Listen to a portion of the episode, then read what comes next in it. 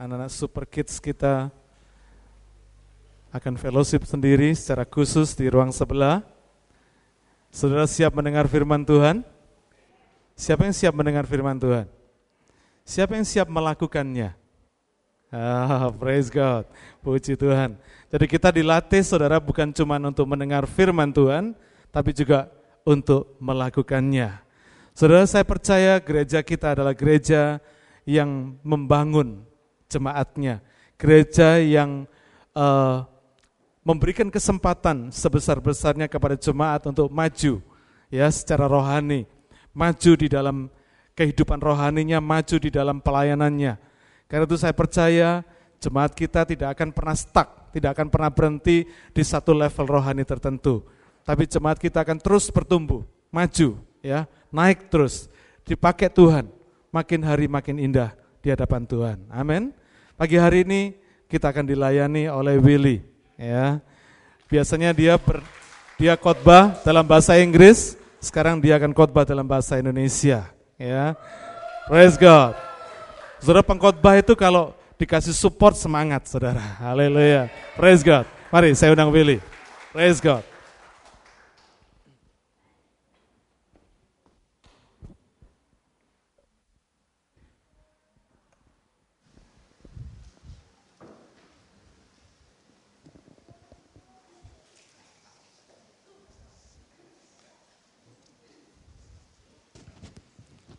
Tes. Shalom. Wow.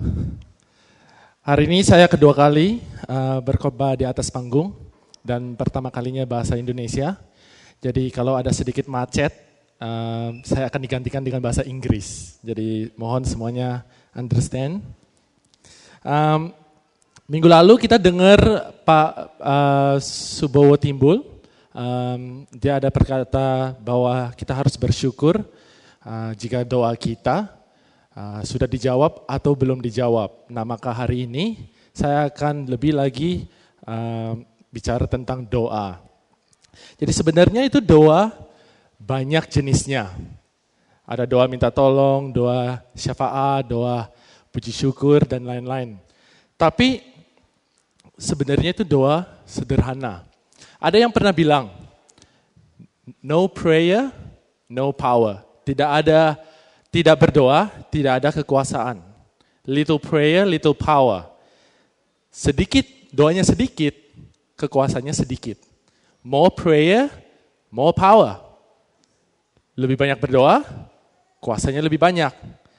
Nah, orang Kristen tahu bahwa berdoa itu adalah cara komunikasi dengan Tuhan. Benar?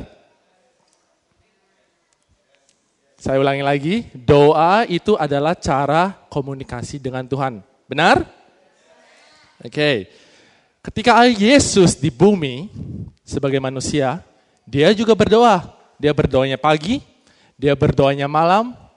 Dia selalu sediakan waktu untuk sendirian uh, ber, apa? bersama Tuhan bersendiri begitu, ya. Jadi, kalau Yesus saja yang sudah sediakan waktu untuk berdoa, bagaimana dengan kita anak-anak Tuhan? Kita harus apa? Kita harus juga memprioritaskan waktu untuk berdoa sama Tuhan. Dan kita juga harus praktekkan sebagai anak Tuhan apa yang Yesus telah praktekkan 2000 tahun yang lalu. Nah, doa itu yang tadi saya bilang, doa itu sederhana.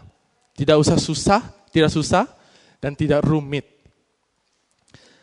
Tapi, meskipun doa itu sederhana dan tidak susah dan tidak rumit, kenapa banyak orang Kristen tidak berdoa?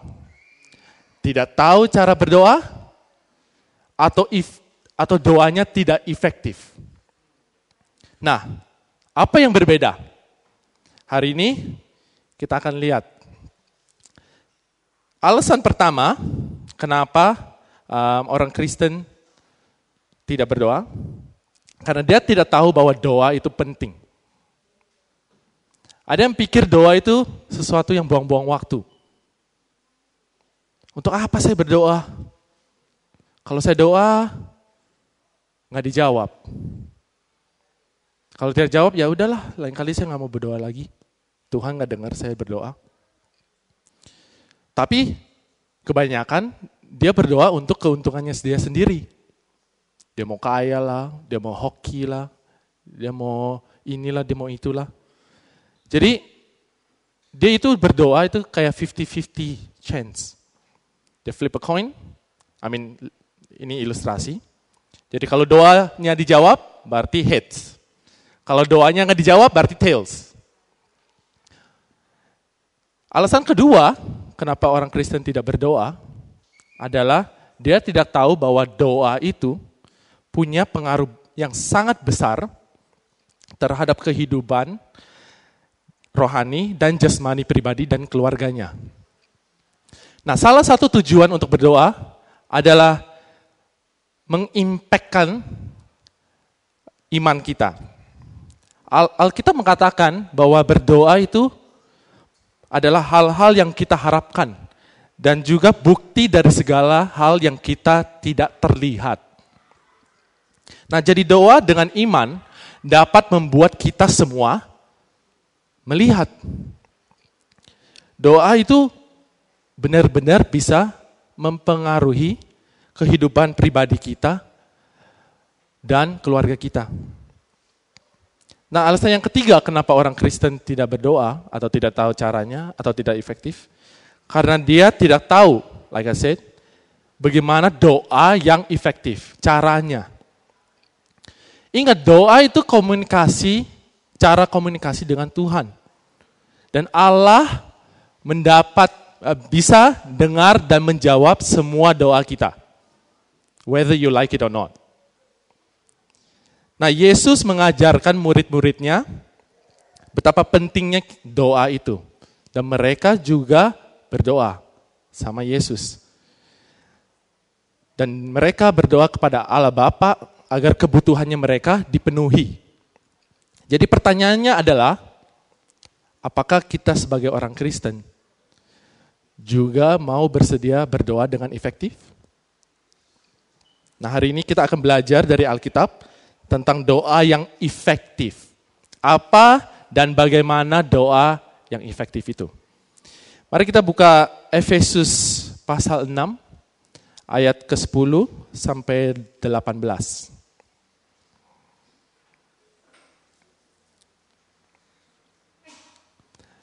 Dan, dan dia berkata begini, Akhirnya, hendaklah kamu kuat di dalam Tuhan, di dalam kekuatan kuasanya. Kenakanlah seluruh perlengkapan senjata Allah supaya kamu bertahan melawan tipu muslihat iblis.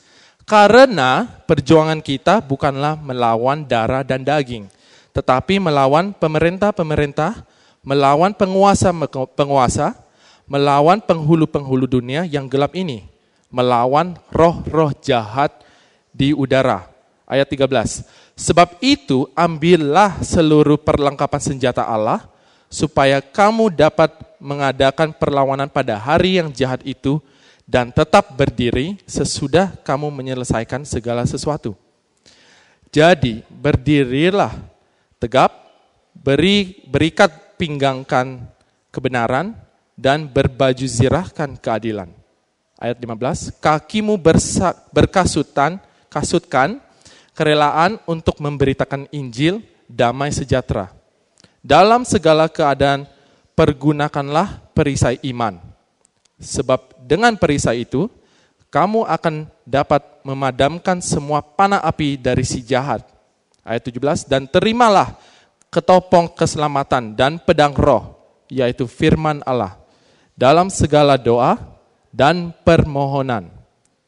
Berdoalah setiap waktu di dalam roh dan berjaga-jagalah di dalam doamu dengan permohonan yang tak putus-putusnya untuk segala orang kudus.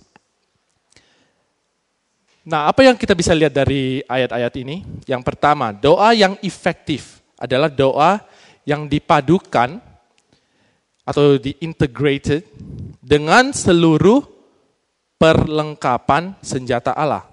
Nah, mengapa doa yang efektif harus dipadukan dengan senjata-senjata itu? Coba kita lihat ayat ke-11.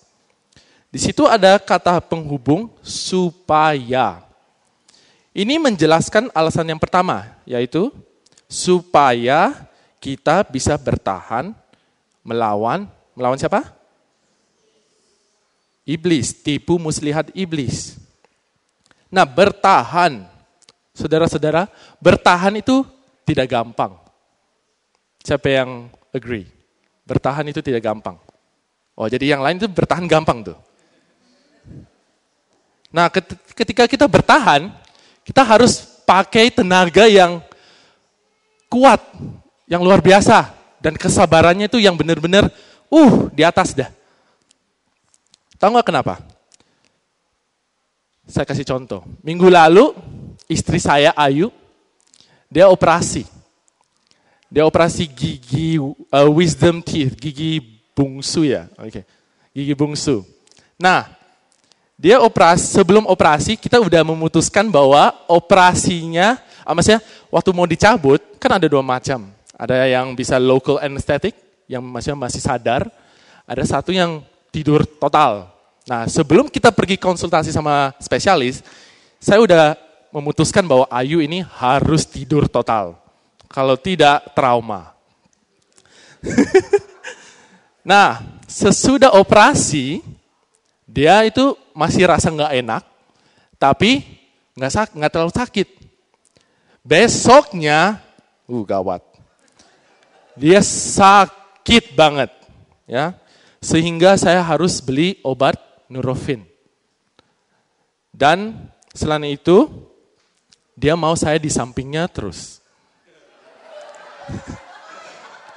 ya, dia perlu dia perlu saya untuk meringankan kesakitannya. Kasih dia bubur lah, kasih dia minum lah, dikit-dikit koko sakit. Ya, begitu.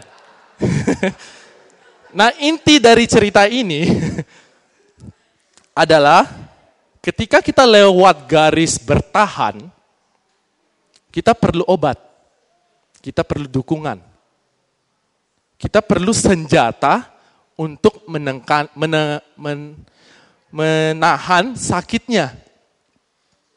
Nah demikian juga doa kita.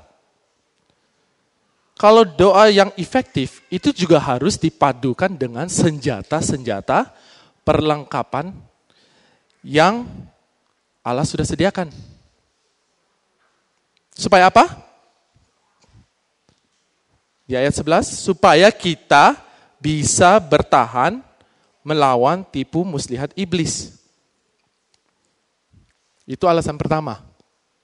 Alasan kedua, mengapa doa yang efektif harus dipadukan dengan senjata, perlengkapan senjata Allah, itu bisa dilihat di ayat 12. Dan katanya, dan dengan adanya kata penghubung, karena. Coba kita baca. Yaitu karena perjuangan kita bukan melawan darah dan daging, tetapi melawan pemerintah-pemerintah, melawan penguasa-penguasa, melawan penghulu-penghulu dunia yang gelap ini, melawan apa? Roh-roh jahat di udara. Nah, sering kali kita memfokuskan perjuangan kita yang yang apa yang bisa kita lihat di depan mata kita. Tapi apakah kita sadar bahwa sebenarnya ada roh-roh jahat yang kita tidak bisa lihat? Yang dikuasai oleh iblis. They are very real. Mereka sangat nyata. Whether you like it or not. Ya. Dan mereka muncul di segala bentuk. Contohnya godaan penderitaan, dendam, kebanggaan, dan lain-lain. Nah, kita menghadapi pasukan berkuasa yang mempunyai goal atau target untuk menjatuhkan gereja-gereja Kristus. Nah, ketika kita ketika kita percaya Yesus, otomatis roh-roh ini menjadi musuh kita. Benar? Dan mereka itu berusaha keras, berusaha se, sekeras mungkin dengan cara apa pun untuk apa? Untuk membuat kita jatuh dalam dosa dan membuat kita meninggalkan Yesus. Nah, meskipun kita tahu Yesus itu bakal menang ketika dia balik kedua kalinya, tapi kita yang di dunia, dunia ini harus terus melawan musuh-musuh ini. Benar? Sampai Yesus balik kedua kalinya. Nah, iblis selalu melawan semua yang di pihak Tuhan. Tidak peduli dia perempuan, anak kecil, orang dewasa, laki, orang tua. Pokoknya semua yang di pihak Tuhan, musuhnya dia, musuhnya iblis. Nah maka justru karena itu kita perlu senjata yang supernatural untuk melawan melawan siapa? Iblis. Dan Tuhan memberi kita senjata-senjata ini lewat Roh Kudus di dalam kita masing-masing. Nah, ketika kita merasa discouraged, ya, tidak ada yang bantu, kayaknya lonely sekali, kayaknya susah, Ingat kata-kata Yesus kepada Petrus di Matius 16 ayat 18. Dan aku pun berkata kepadamu, engkau adalah Petrus, dan di atas batu karang ini aku akan mendirikan jemaatku, dan alam maut tidak akan menguasainya. In English, I'll just say that in English. And I tell you that, that you are Peter, and on this rock I will build my church, and the gates of hate will not overcome it. Maka alasan yang kedua, kenapa doa yang efektif harus dipadukan dengan perlengkapan senjata, senjata Allah, karena pertempuran kita ini melawan roh-roh jahat yang kita tidak bisa kelihatan. Makanya kita perlu senjata yang juga tidak kelihatan. Benar? Mari kita lanjut baca ayat 13. Di situ juga ada kata penghubung supaya. Dan ini menjelaskan alasan ketiga. Alasan ketiga yaitu supaya kita dapat mengadakan perlawanan pada hari yang jahat itu dan tetap berdiri. Sesudah kamu menyelesaikan segala sesuatu. Nah, supaya kita bisa apa? Supaya kita supaya kita bisa melawan yang jahat itu dan tetap berdiri. Dengan kata lain, kalau tanpa doa kita akan jatuh. Jadi apa saja perlengkapan senjata Allah yang sudah sediakan yang tidak boleh terpisah sama doa? Paulus mengatakan ada beberapa senjata, bukan senjata manusia, senjata Allah ya. Yaitu yang pertama, ikat pinggang kebenaran, which is the belt of truth. Nah ini kebenaran Allah berdasarkan firman Tuhan, bukan karena manusia. Yang kedua, baju zirah keadilan, breastplate of righteousness. Keadilan Tuhan berdasarkan kasih dan pengampunan. Bukan keadilan manusia yang hanya berdasarkan dengan hukum, law. Yang ketiga, kasut kerelaan untuk memberitakan Injil.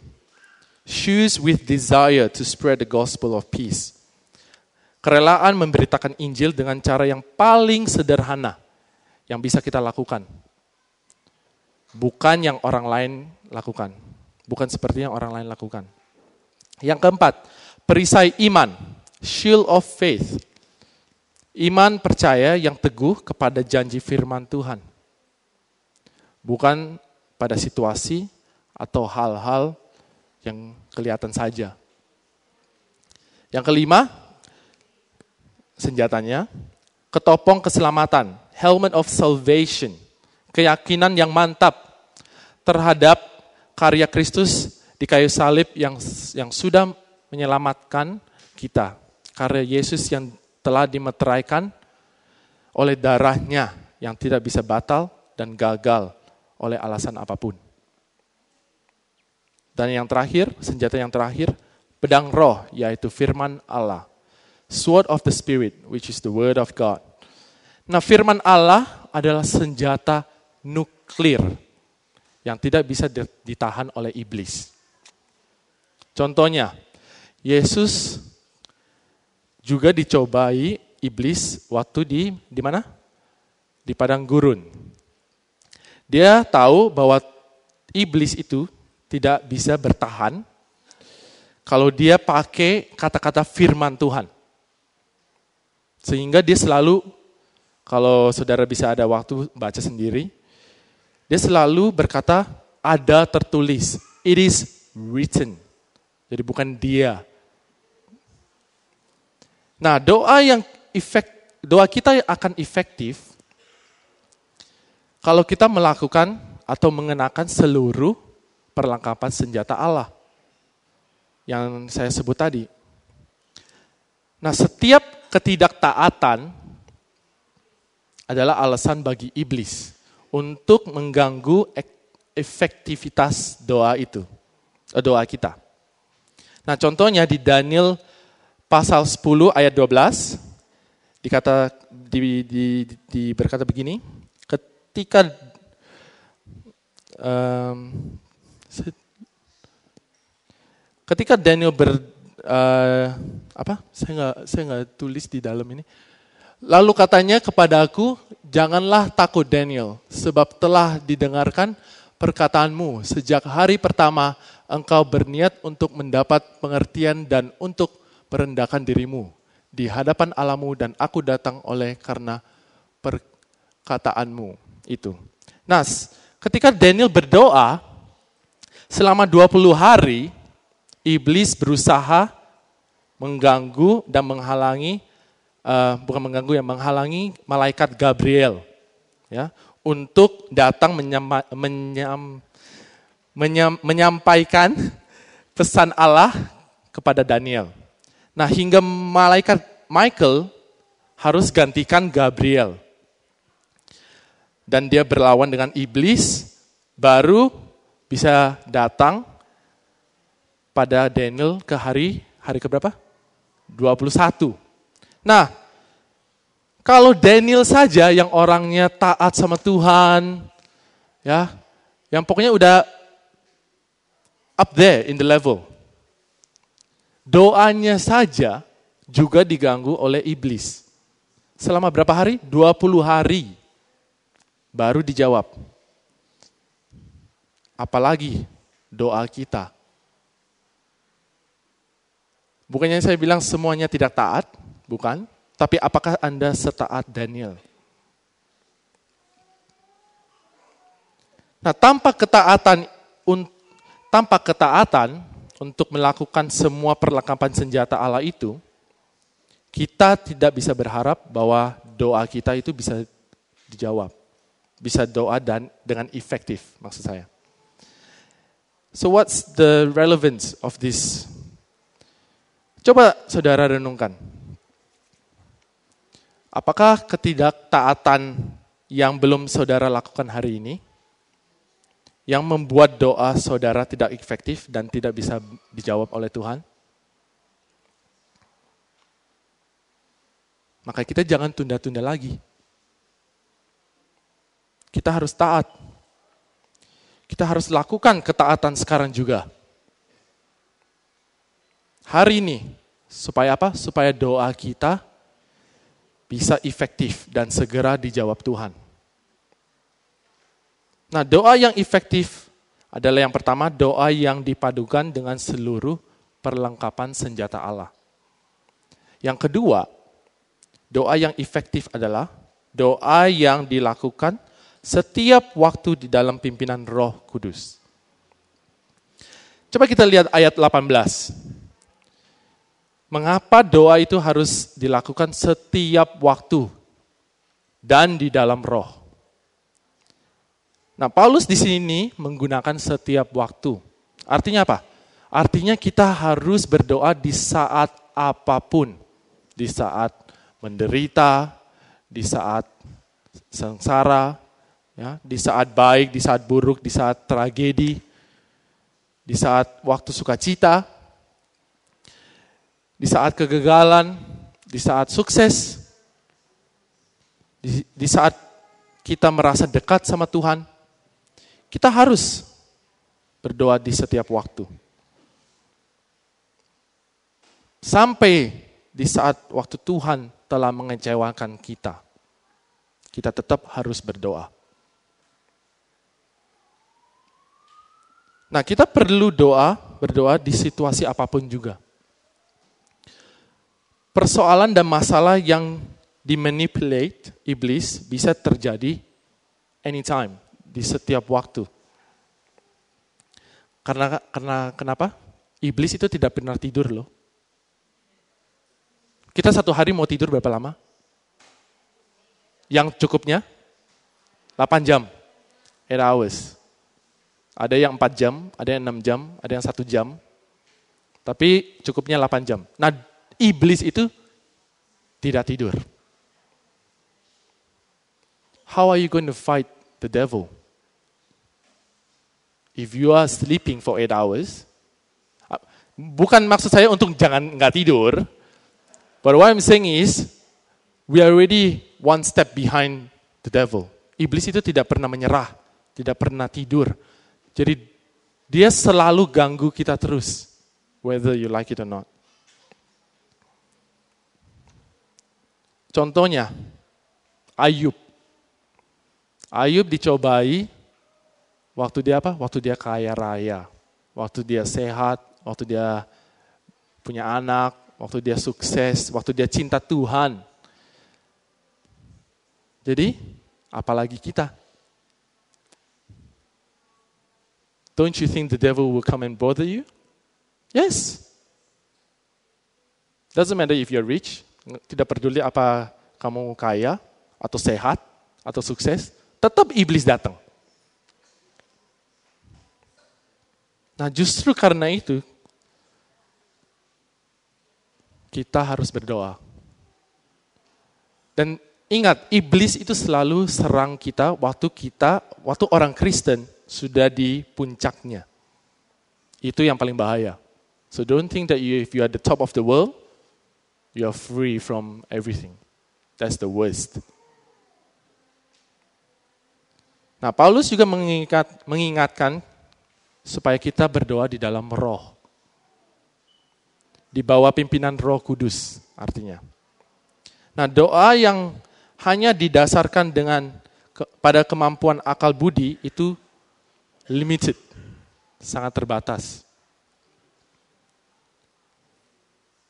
Tapi doa yang dipimpin roh kudus is unlimited.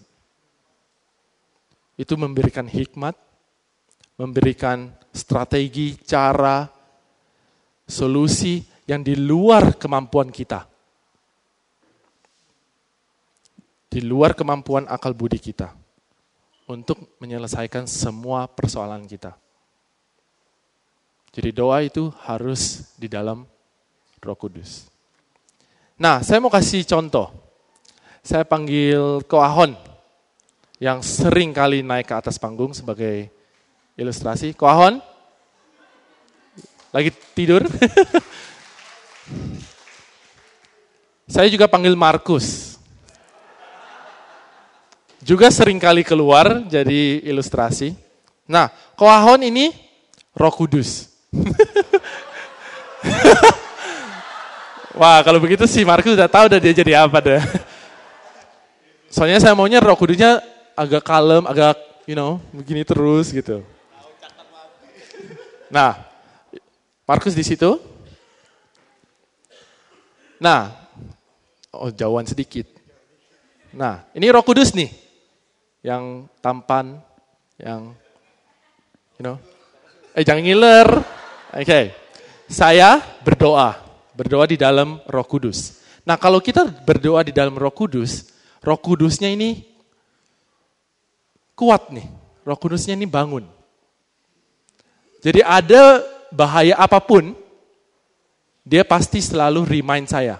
Oh, ini roh kudusnya di sini nih. Nah, jadi kalau saya berdoa dalam dalam uh, dalam roh kudus, dia selalu alert. Wah, matanya gede. Gedein. gede. Nah, ini iblis, sorry. Markus, iblis. Kalau dia mendekati saya, kalau saya berdoa di dalam Roh Kudus, Roh Kudus bisa remind me that iblis iblis ini mendekati saya. So I can open my eyes and say no to the devil. Right? Coba kita praktekkan. Saya berdoa nih dalam dalam Roh Kudus nih. Terus iblisnya datang. Iya, besok. nah, ini ini Roh Kudusnya kok diam-diam nih?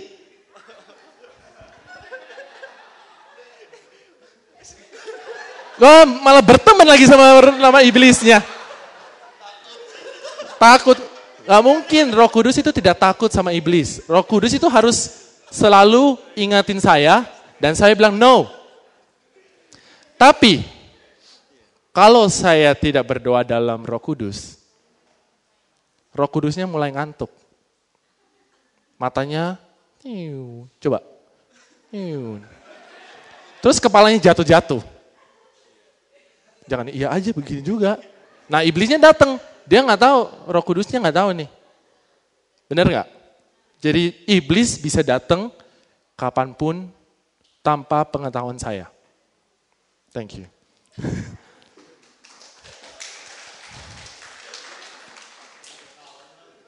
nah intinya dari ilustrasi itu adalah apa? Kita harus berdoa dalam roh kudus. Kalau tidak, kita gampang diserang sama iblis. Dan kita juga nggak tahu kapan. Tapi kalau kita kuat doa kita dalam roh kudus, no problem.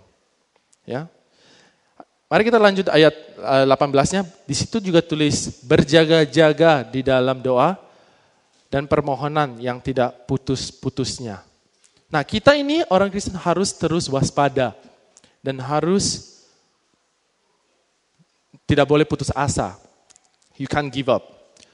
Why? Because Roh Kudus, cuma Roh Kudus aja yang tahu apa yang sedang dan akan terjadi dalam kehidupan kita. Dia tahu persis kapan saatnya ketika iblis menyerang kita.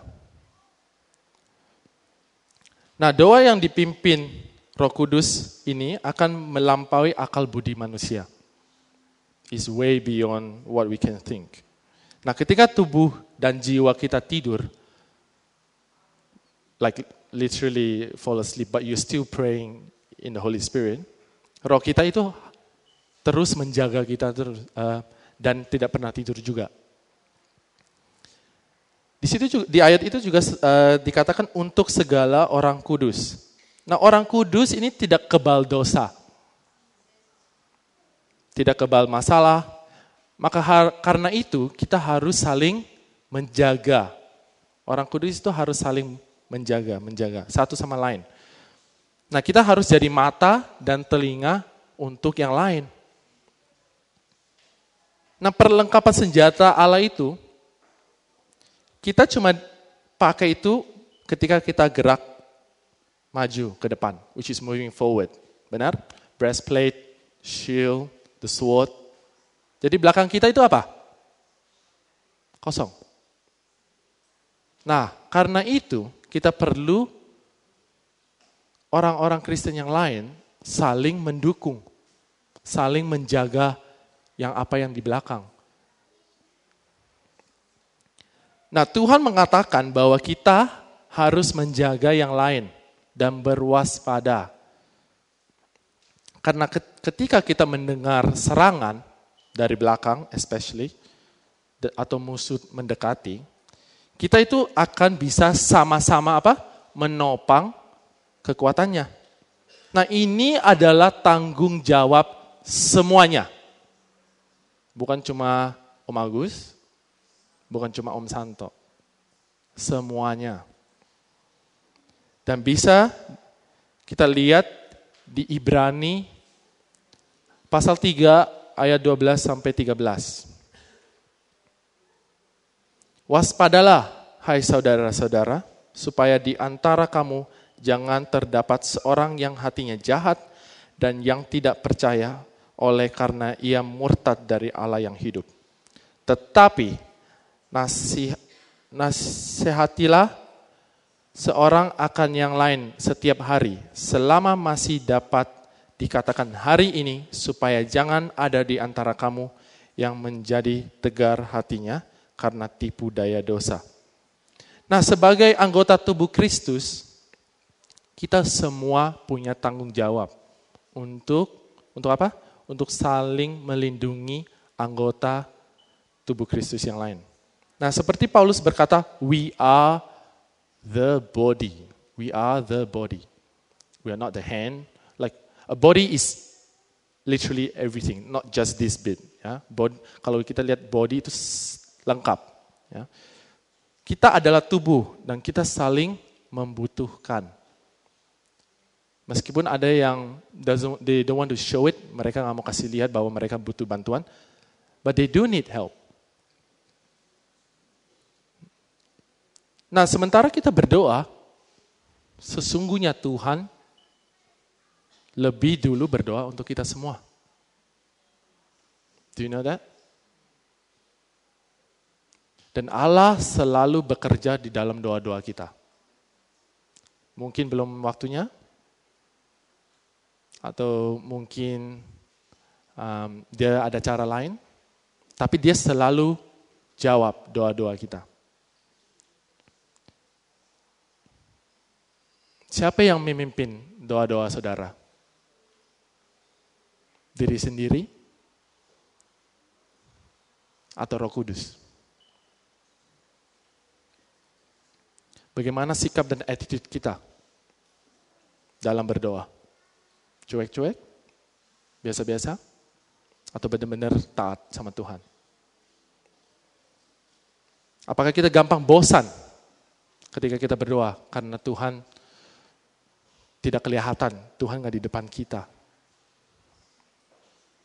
Atau karena kita makin dewasa, karena Tuhan memberi kita persoalan?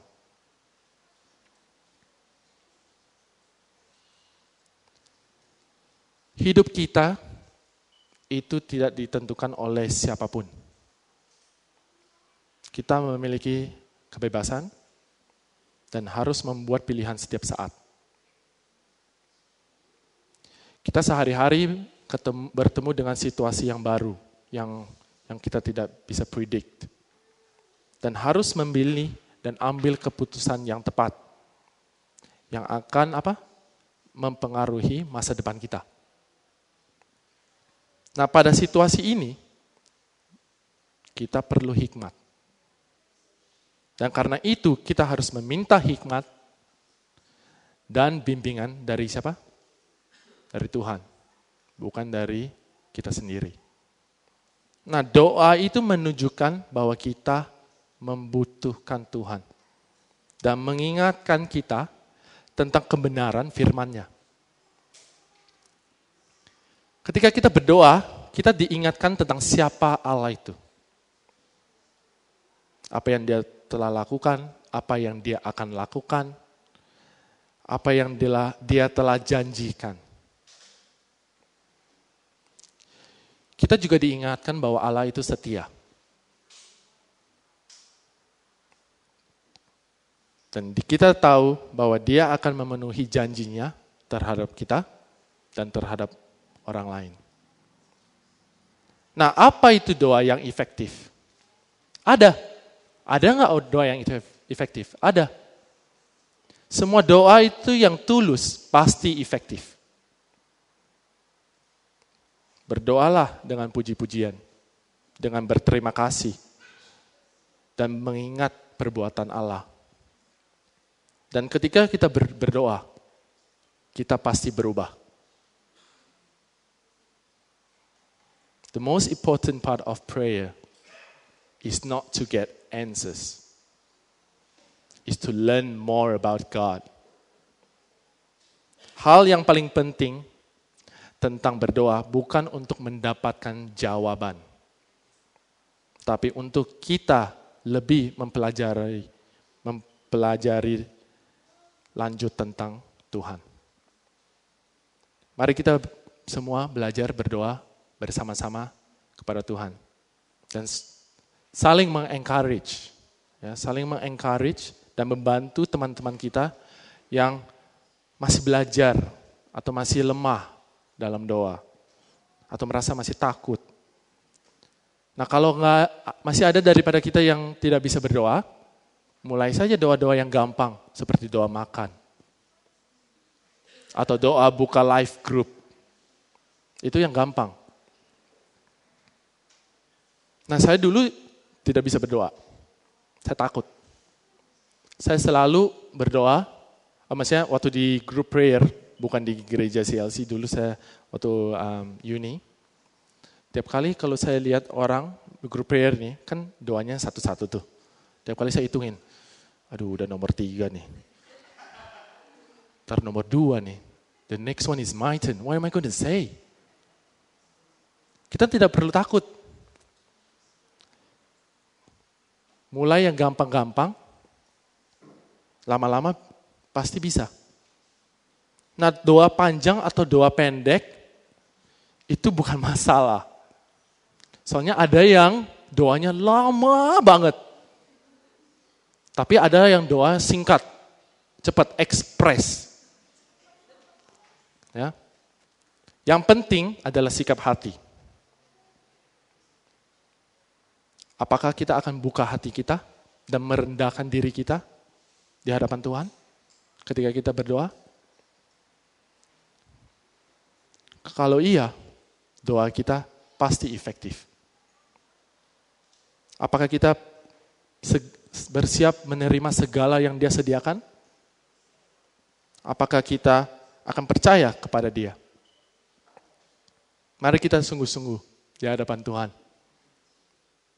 Serahkan semua masalah kita lewat doa kita kepada Dia. Dan percaya bahwa Dia akan menjawab semua doa-doa kita dalam waktu yang tepat, sesuai dengan rencana Tuhan.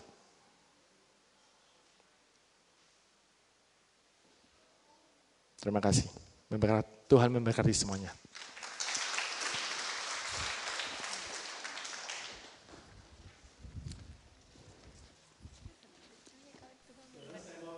Dengan jujur kepada saudara. Ya